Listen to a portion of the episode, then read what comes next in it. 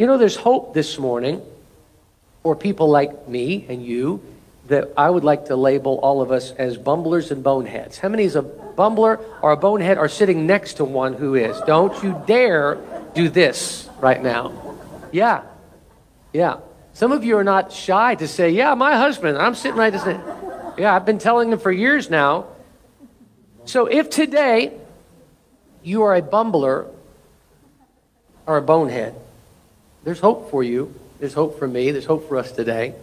Uh, if you mess up more than you succeed, if you kick yourself more often than you want to when it comes to your walk with Jesus, then you're in good company here today because today I want to offer hope to all of us bumblers and boneheads. By the way, how many spent some time with Jesus this week? Yeah? Yeah, yeah. Like we talked about last week, if the question that we posed, how how many of you would live your life differently if you knew that you had the authority of Jesus Christ living inside of you, which you do? And I actually touched on that it was deputy. I said it was deputy dog. I realized later it was actually Droopy the dog. Remember Droopy the dog? If you missed last week's message, you're going to have to go back and listen to it. But it was Droopy the dog, not deputy dog. But still, you got the point across. Everybody seemed to understand that. So, anyway stand corrected. So I want to talk to you out of John chapter 13 is where we're going to start. But Simon Peter is a great example of one who is what we would call a bumbler and a bonehead. Um, he was really one of the more, probably the most entertaining of all the 12 disciples. If you uh, read about him in the Matthew, Mark, Luke, and John, he shows up a lot. And he shows up a lot in some really powerful ways, some, some ways that are more uh, uh, bold and daring, and he really rose above the crowd of the rest of the guys in some pretty profound ways. I mean, he's the one that, uh, that, that, stepped out of the boat when Jesus says, Come on out here and uh, join me in the water. I mean, Peter did that, you know? The rest of the disciples didn't get their feet wet, but he got his feet wet. He got some parts, other parts of his body wet too, but he's the only one that stepped out of the boat, you know? He also was the one that, when Jesus is, everyone is saying that I'm a prophet, I'm this, who do you say that I am? And Peter's the one that stood up and said, You are the Christ, the Son of the living God. I mean, you know, it's a pretty bold and forthright man. But at the same time as he, he uh, did that, he also experienced some pretty low times in his life. And I want to look at that this morning with us. I, I really think that Jesus uh, thought that Peter most likely was most uh, was Peter was Jesus' most high maintenance challenge of the 12, I would imagine. And, and I'm sure that there's some in here that Jesus is looking at us as well, saying, you know, you're pretty high maintenance, but I love you, and there's hope. So let's talk about this this morning. Uh, if you will turn with me to John chapter 13, and we're just going to go through a few things, and I'm going to talk to you, really kind of tell you a story this morning about uh, Peter, Simon Peter, and his interaction with not only Jesus, but with also some other people. Uh, we serve such a merciful and loving Savior. I'm so thankful for His mercy and His love for us this morning. How many is glad to be in the house of the Lord this morning? Amen? Amen. So in John chapter 13, I'm going to give you a little bit of a backstory here because many of you know about the Last Supper, the, uh, uh, the Passover supper that Jesus celebrated and, and commemorated with his disciples the evening before Jesus was crucified. And so, as Jesus was talking about his crucifixion, the upcoming betrayal, the upcoming death, the upcoming things that was going to happen, and the disciples really didn't quite understand what he was talking about. They say, Really? What? Are you speaking more figuratively here? But he was speaking literally. I'm getting ready to be betrayed. I'm getting ready to die. And uh, where I go, you can't go with me. And Peter's response was, Well, where are you going? I want to go with you. And, and, and Jesus says, You can't go with me. And Peter made this really bold statement because that's what Peter did. He made these bold statements. And he says in John 13, 37, he says, Not all, I, Jesus, I will lay down my life for you, I will die for you. Amen. Pretty bold statement. It takes a lot to say that. And here's Jesus' answer in the very next verse Will you really? Will you really lay down your life for me? You see, Jesus knows this, doesn't he? He says, I tell you the truth, before the rooster crows, meaning before the sun rises tomorrow morning, you're going to disown me and deny me three times. That's a lot to pack in to just a few hours. But that's what we're going to see is exactly what happened. Now, this probably rang in Peter's ears, kind of this unpleasant sort of sound that he uh, heard Jesus say those things, you're going to deny me three times, probably rang in his ears like some, some off-key singer that, you know, he's oh, it's awful. But off they went from the, uh, from the Last Supper, and then they went to the Garden of Gethsemane. You know the story where he, he spent some time in prayer and he took his disciples with him. And there was Jesus praying in the garden. And if you fast forward from John 13 to John chapter uh, 18, there's a prayer that takes place in 14 verses, chapters 14, 15, 16. I mean, there's a lot of things that are going on that Jesus is praying, and there's a lot of, a lot of great stuff you need to read about it. The, the, the prayer of Jesus and the heart cries of Jesus. But as he was praying in the garden, Judas, we know the story, came with the uh, division of, so, of Roman soldiers, along with the religious leaders, and he was coming to betray Jesus and to turn him over to, to the authorities. And so Judas comes up, kisses Jesus on the cheek to identify Jesus as the man that they had come to arrest. And certainly, we know here comes Peter again, right? And he takes his sword out of his sheath and he takes a swing. And when he took the swing, he swung and cut off the ear of the high priest's servant. And Jesus, we know, put that ear back on, which should, to me, be if I were one of them soldiers, if I was that guy, if I was any of them, I'd have been going like, okay, now that's awesome. What am I doing here? I'm going to be on your side. But they just, you know, it's like, oh yeah, ear healed off, whatever. Uh, and he, and so Peter said, almost probably, I'm sure in his mind, he was thinking, see, Jesus, I told you I would lay down my life for you. I cut off that guy's ear. But Jesus' response back to Peter was, put your sword away and let this play out as God intended. Well, not to be deterred, off Jesus goes, arrested, and John and Peter follow behind. And they follow them to, uh, to, the, uh, to the place where Jesus was getting ready to be falsely accused and tried and sentenced to death. And I'm sure Peter thought, well, I'm going to have more opportunities here. I mean, that didn't work so hot, but I still got my sword, and I'm, I'm waiting for an opportune time to lay down my life for my, my Savior, my, my friend. But as he got closer, he and John, to, to this confine where Jesus was being taken, he saw the gathering crowds. He, he heard the, the angry mob. He heard the discussions and the, the, the turmoil that was going on. As he got closer to it it, it, it, it appeared, based on the rest of the story, that his resolve and his boldness melted into some sort of fear and some sort of cowardice. Now, if you read the story in John chapter 18, somehow John knew and had some connections to the people on the inside. If you know anything about how it was laid out, there was the there was the building, there was this outer, there was just kind of this inner court and this sort of a gate around it, and then the outer court. And so John was able to go into the inner gate along with several of the other people, uh, but Peter was pushed off out to the side, so you can't come in. So John, as realizing he got separated from his comrade Peter, he turned around. If you read John chapter 18, it says that he turned around and turned to one of a little servant girl probably no more than 14, maybe years old, who knows, 12 years old, just a little girl. Not intimidating at all, not a big, strong man, not an angry person, just a little servant girl who was assigned that night to be in charge of the gate.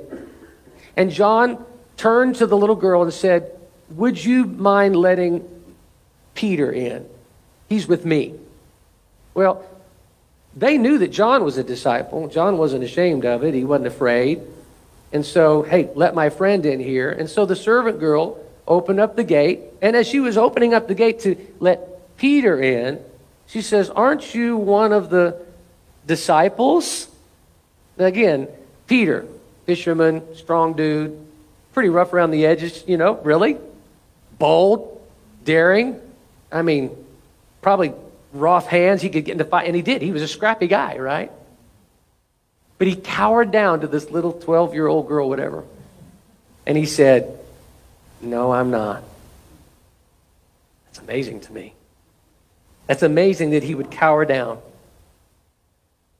Now, how could this same Peter, this same Peter who had experienced a miraculous catch of fish at the revelation that Jesus was the Messiah, how could this same Peter, who saw Jesus multiply loaves and fishes to thousands, not just once, but twice, how could this same Peter see a blind man receive his sight from Jesus? See a lame man walk again, a demonically possessed freed people from their evil bondage, who saw with his own eyes Lazarus raised from the dead after three days in the tomb, and he, boy, he stinketh.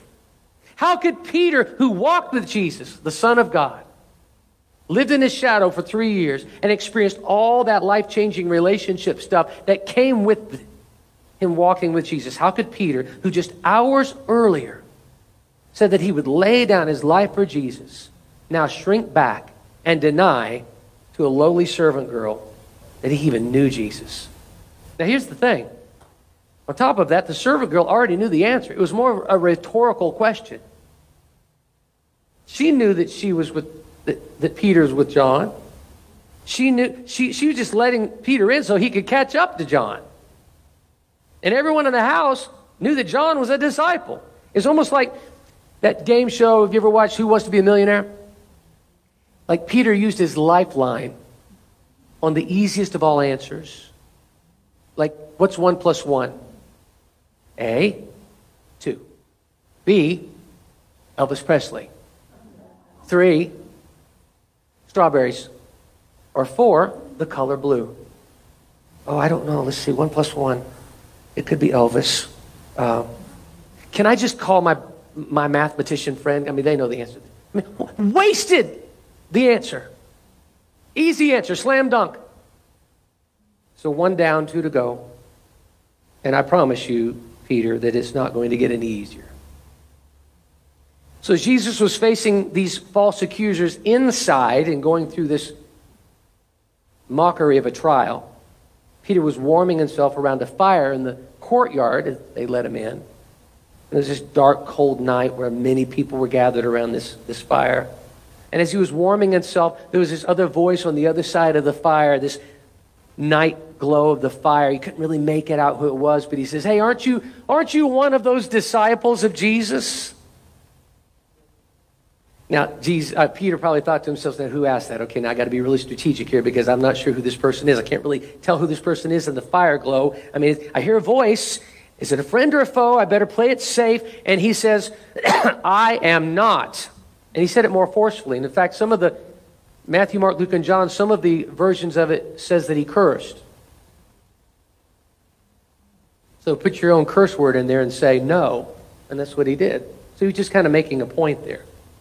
Now, you'd think that he would have taken that opportunity to redeem himself, but once you've melted it before a lowly servant girl, everybody after that looks like Conan the Barbarian, I guess, if you're afraid.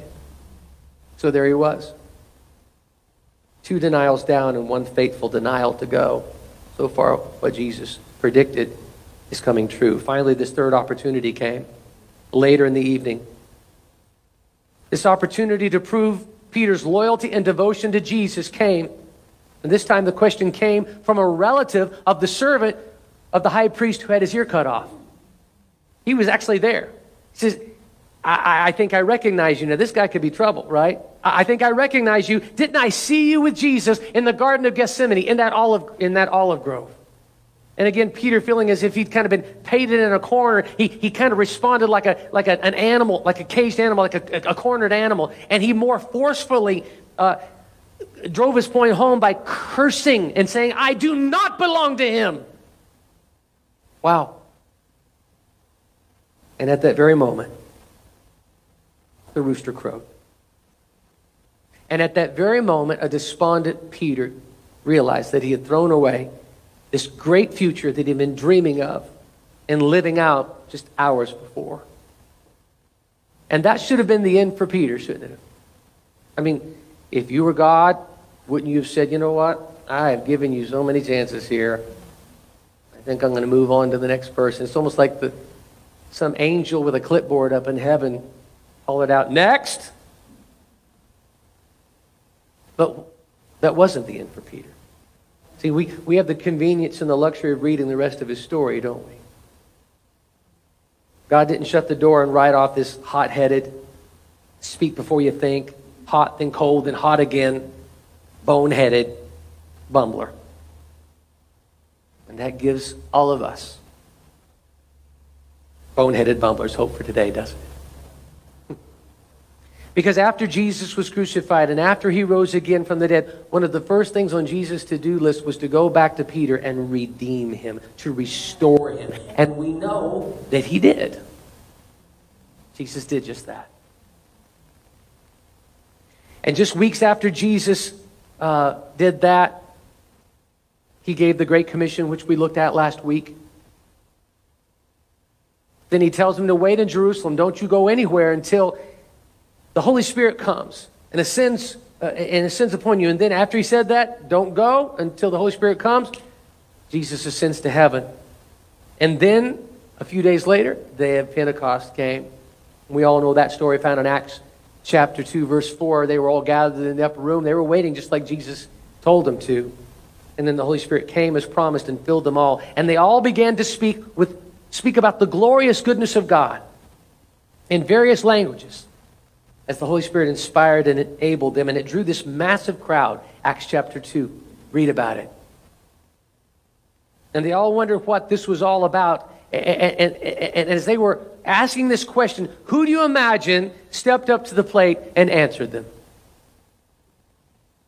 Now, I vote for John at this point.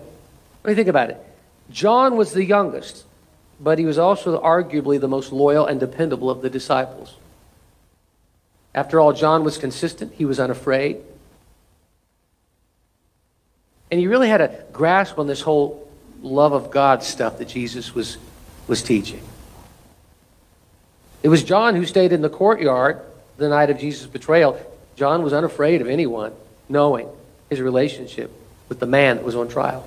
And it was John who stood at the foot of the cross with Jesus' mother, loyally staying by Jesus' side to Jesus' very last breath. And it was John who also was the first to race to the empty tomb after Jesus rose again. He realized Jesus wasn't there anymore, but he's risen from the dead. It was John. I'd vote for John. But it wasn't loving, loyal, dependable John who stood up to address the crowd that day. It was the bumbling, boneheaded, denying, impetuous Peter who apparently never missed an opportunity to potentially fall all over himself and stick his foot in his mouth and make a fool of himself.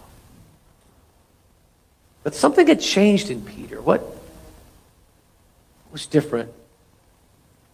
This same man who couldn't find his voice before a lowly servant girl began to speak with a clarity and boldness that knew no fear. Gone was the defeated Peter who was afraid and ashamed to be even associated with Jesus. And standing before the crowd was this changed man who now boldly proclaimed Jesus in Acts 2, verse 36, when when, when Peter said, This same Jesus whom you crucified has both been made Lord and Christ by God the Father. We know that to be true. We say amen to that. We agree to that. We live that out. That's who we place our faith in today. But the point is not that Jesus is Lord today, which is true. But the point is, is that Peter was not ashamed to declare it. Peter was not ashamed to connect himself to Jesus. Peter was not afraid anymore to declare, as I'm declaring from this pulpit, that Jesus Christ is the Son of God. He is my Savior. He is our soon coming King. We agree to this. We amen to this. But there's something different between Peter before in the courtyard around the fire camp and that saying that next Peter, that Peter that we read about in Acts 2:36 that was standing before those same people that he had denied Jesus that denied he denied Jesus to just weeks before. That same crowd he was saying, "This is the son of God. I believe in him. This same Jesus that you crucified has been made, made Lord and Christ by God the Father." What was the difference? What was the difference, folks? It's the Holy Spirit, wasn't it? It's the Holy Spirit, wasn't it? It's the Holy Spirit, isn't it? The Holy Spirit came and filled not only all those in the upper room, but Peter was also in that upper room. The Holy Spirit filled him, and the Holy Spirit empowered him to speak. The words that Peter spoke that day were not his own words, because Peter's own words would be, I don't even know who he is. But the Holy Spirit's words through Peter were, He is the Son of God, the Savior of the world. He is Lord and King. The words that Peter spoke in that sermon in Acts chapter 2 were the words that the Holy Spirit empowered him, spoke through him as Peter yielded himself to the Holy Spirit. As Peter preached that, ser- that sermon that day, the very first sermon of the church, by the way, in Acts 2.37, their response was, what must we do to be saved? Something happened in Peter's life from the time that he denied Christ around the campfire to the time he stood before that crowd. And today I say to you that it's the power and the infilling of the Holy Spirit that makes the difference in our lives as it did in Peter's life. And as we open up our mouths and allow the Holy Spirit to speak through us, and we're not necessarily preaching like Peter did, although we could, and we should, and we might want to, but we live our lives before people and we share Jesus with people. And as we live our lives before people and we're sharing Jesus Christ with people, they will come to us and say, What must I do to be saved? We know what happened that day. 3,000 people were saved. 3,000 people were, filled with that same Holy Spirit, and the church that we are part of today was birthed at that moment. Amen. And it's never stopped, by the way, and it never will stop because the church is going to live on forever in heaven one day, the bride of Christ. So remember last week we looked at how Peter and John were heading to the temple to pray. And this man that was lame from birth said, Hey, you got some money for me? And Peter turned to him. Peter turned to him. It was Peter who turned to him, filled with the Holy Spirit, and said, Silver and gold have I none, but what I have I give unto you. Take up your bed and walk. What if you knew that you had the authority of Jesus Christ living in you? How would it change your life today? I asked that last week. I'll ask it again. We know that the religious leaders didn't like what he did. They hauled Peter and John into their building again, into their place where they meet. In essence, they said, Stop doing that, or else. Kind of a vague threat. Peter and John walked out of that room saying, Hey, you know what? We're going to do what we're going to do.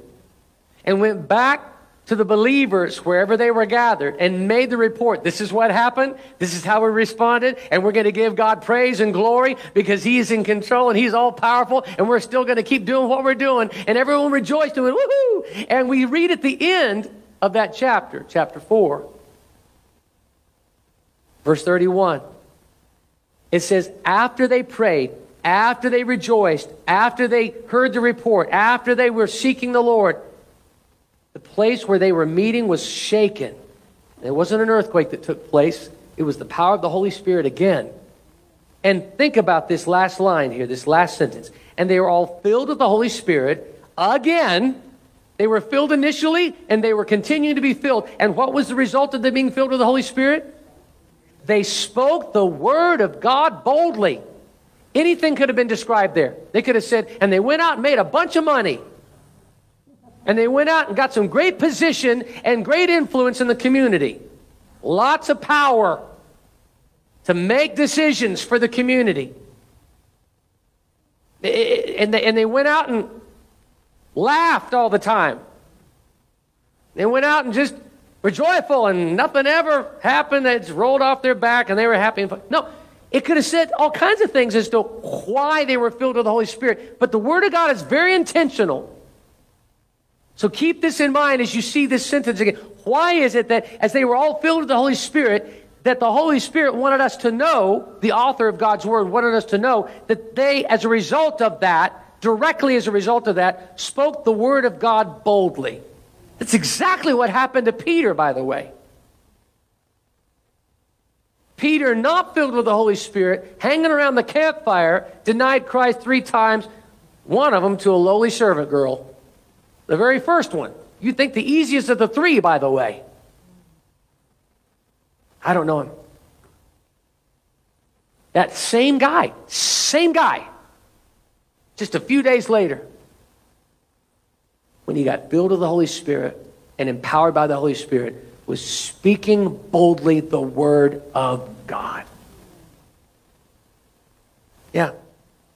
In other words, what happened to Peter in Acts 2 4 that transformed their lives happened again in Acts 4, and it happened again and it happened again, and it happened again, and it happened again, and it kept happening.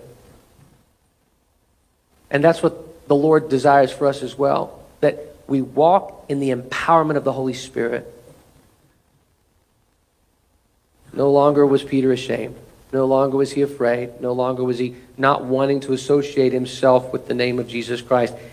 No longer was he denying Jesus before men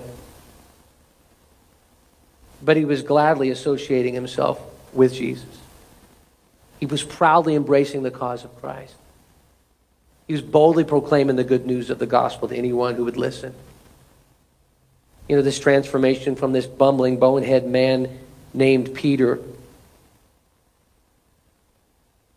to this bold man that he became pivoted at the moment that he experienced the infilling of the Holy Spirit, which empowered him to be the man that Jesus saw in him all along. And the same goes for you and for me, for all of us today. As we spend time with Jesus, as I encouraged you last week, and we allow the Holy Spirit to fill us, to empower us to move from bumbling to brave, from boneheaded to bold, from fearful to faith filled. You know, Jesus is perfecting us today through his Holy Spirit. It's called sanctification. He's working in us more of him and working out of us more of us. I don't want any of me in me. I want more of Jesus in me. How about you? The Holy Spirit is the one who does that. He, he's, he's, he's sanctifying us. He's perfecting us. And we're never going to be perfect on this earth. But we must always be willing to be perfected. Amen? As you continue to read the story of Peter, he still had some issues, by the way. You think, wow, Peter never made a mistake after that. He was perfect. Wrong-o. Now, he made some mistakes. He was not perfect at all, but he was being perfected. But boy, that was a huge step for him that day. The Holy Spirit wants to perfect us. The Holy Spirit is the Spirit of Christ, by the way. There's these, you ever heard of the fruit of the Spirit, right? The fruit of the Spirit love, joy, peace, kindness, gentleness, long suffering, goodness, all those things. Those are the character qualities of Christ. And He works, wants to work those things in us. But sometimes there's not room in there because we're working with hate and unforgiveness and anger and fear and all of that.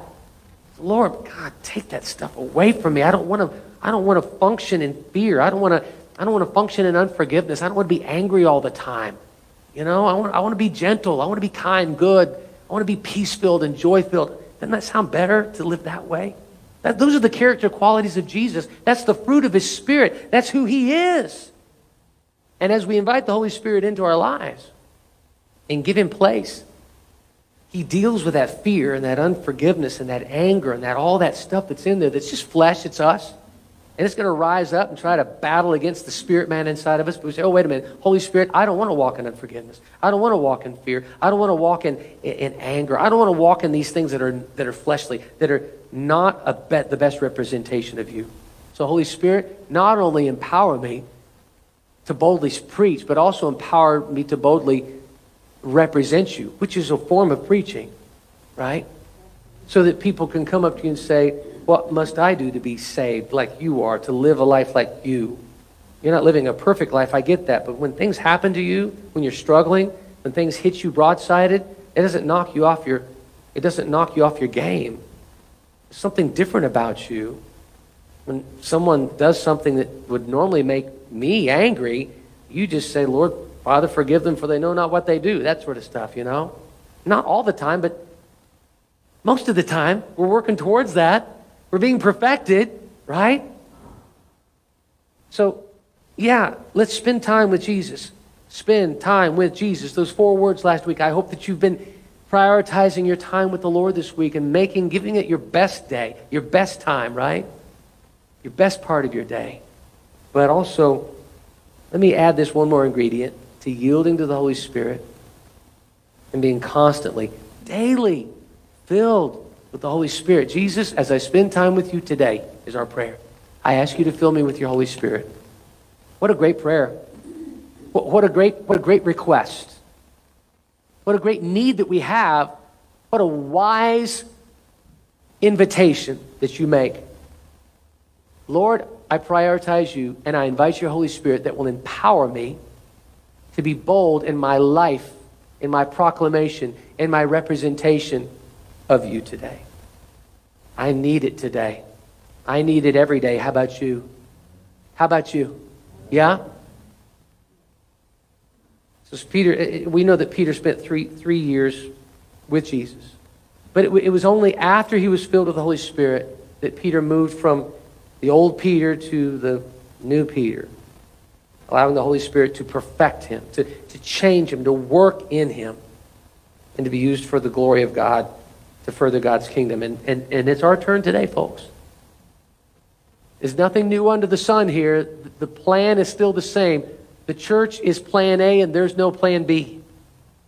Jesus says, through my church, I will declare the good news of Jesus Christ, the gospel, through you. Not corporately necessarily, but also individually. So let's open up our mouths, but I'm afraid, okay, then let's ask the Holy Spirit to give you boldness. I don't know what to say. Let's ask the Holy Spirit to give you the words to say. I don't have time. Let's ask the Holy Spirit to help you prioritize and fit that in. I don't know what to do. The Holy Spirit does. Just make yourself available. I don't think Peter woke up that morning thinking, I'm going to preach to thousands of people today, and the church is going to be birthed. He just made himself available. I don't think that he was walking to the temple that day and say, I'm going to pray for that guy there, and he's going to take up his bed and walk. No. But as he was going, he yielded to the Holy Spirit. So, you know, there's hope today for us bumblers and boneheads. I'm so thankful. Thank you, Lord, for your patience with me. And that hope is found in our willingness to yield to the Holy Spirit, to be filled with Him. Chris, I'd like you to come up and grab the guitar. I'd like for everybody to stand up with me this morning. Um, and for those of you who are watching here online uh, today as well, um, I ask you to do the same thing. If you're seated, maybe just stand up, kind of as an act of, okay, something different is about to happen here. Just ask you to just stand, if you will, just for a moment or two. And if you need a, a, a fresh infilling of the Holy Spirit.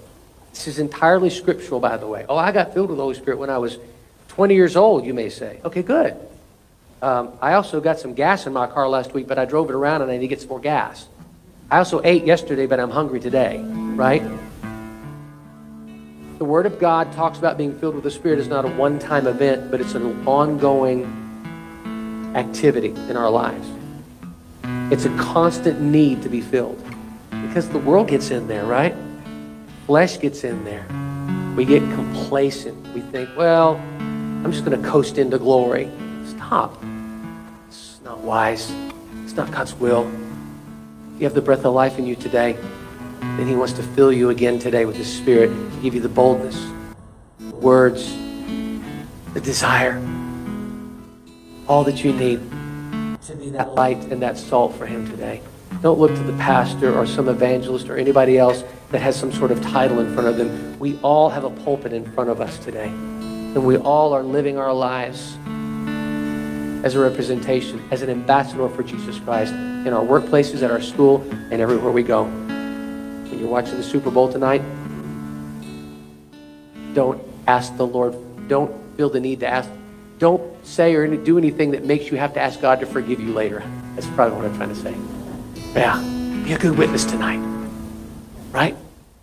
Um, tomorrow, as you're driving and going to work, going to school, running your errands, and you meet up with that rude person, that angry person, that unpleasant person, that person who is disrespectful to you,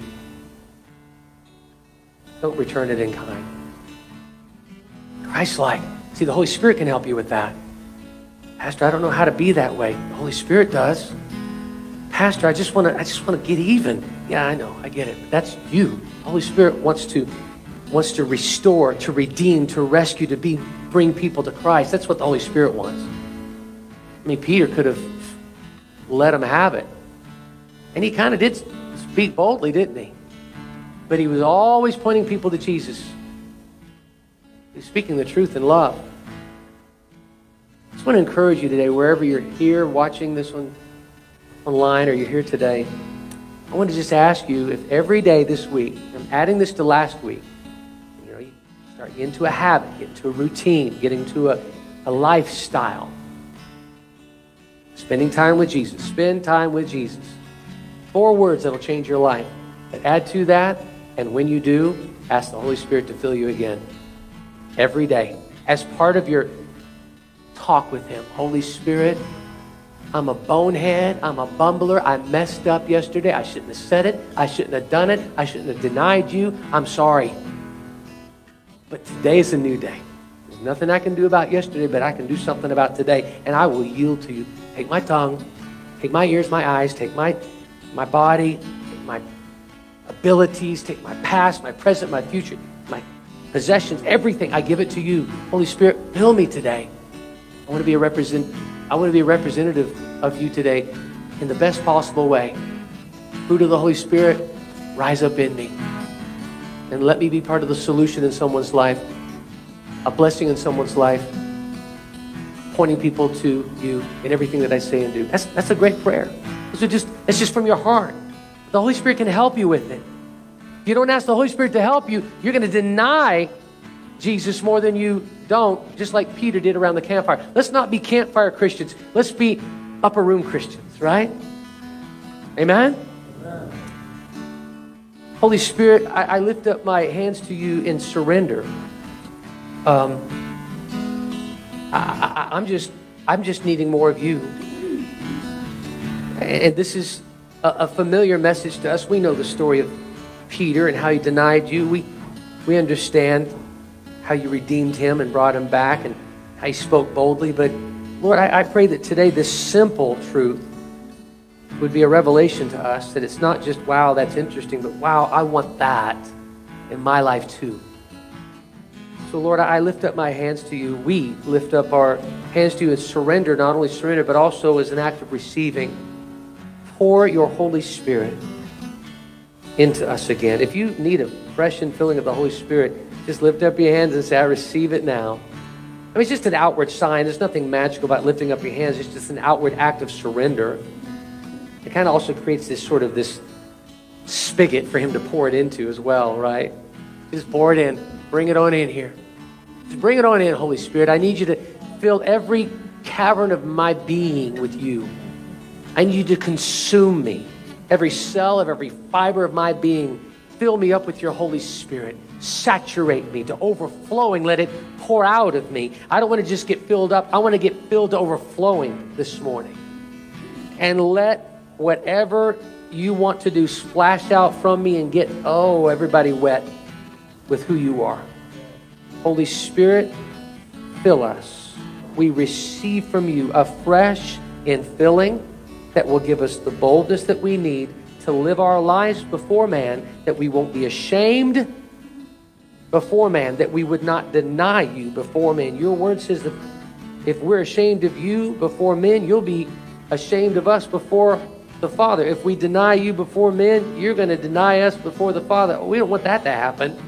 Lord, we need your boldness. We need to not be ashamed to associate ourselves as a born again Christian, as a as a as a believer in Jesus Christ the Savior of the world. Let, let us not be ashamed, Lord God, to, to, to, to, to put our flag in the ground and stake our claim to say, as for me and my house, we're going to serve the Lord. Lord, that we wouldn't cower down, that we wouldn't shrink back, that we wouldn't, that we wouldn't, that we wouldn't give in to a little, little, little servant girl, figuratively speaking, or, or even to someone that's even more powerful than that, that can do something to us.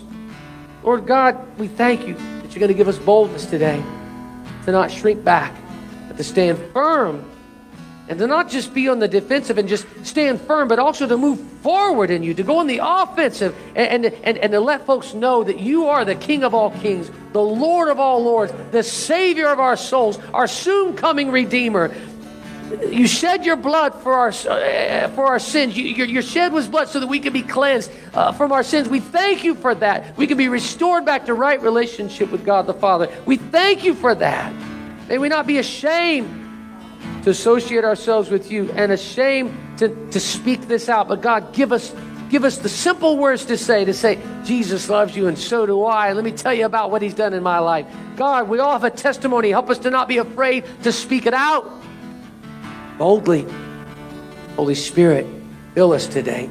And then tomorrow fill us again. And then tomorrow after that fill us again. And then the next day after that fill us again. And every day lord fill us again. We need a fresh infilling every day as we spend time with you in your word and in prayer and in worship. Holy Spirit, uh, we ask that you would also fill us, fill us, fill us every day so that we can be bold believers, bold proclaimers, bold representatives, authentic and loving before mankind.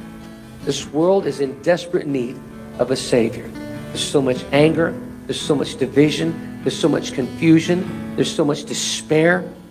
I thank you, God, that you're the antidote to all of that.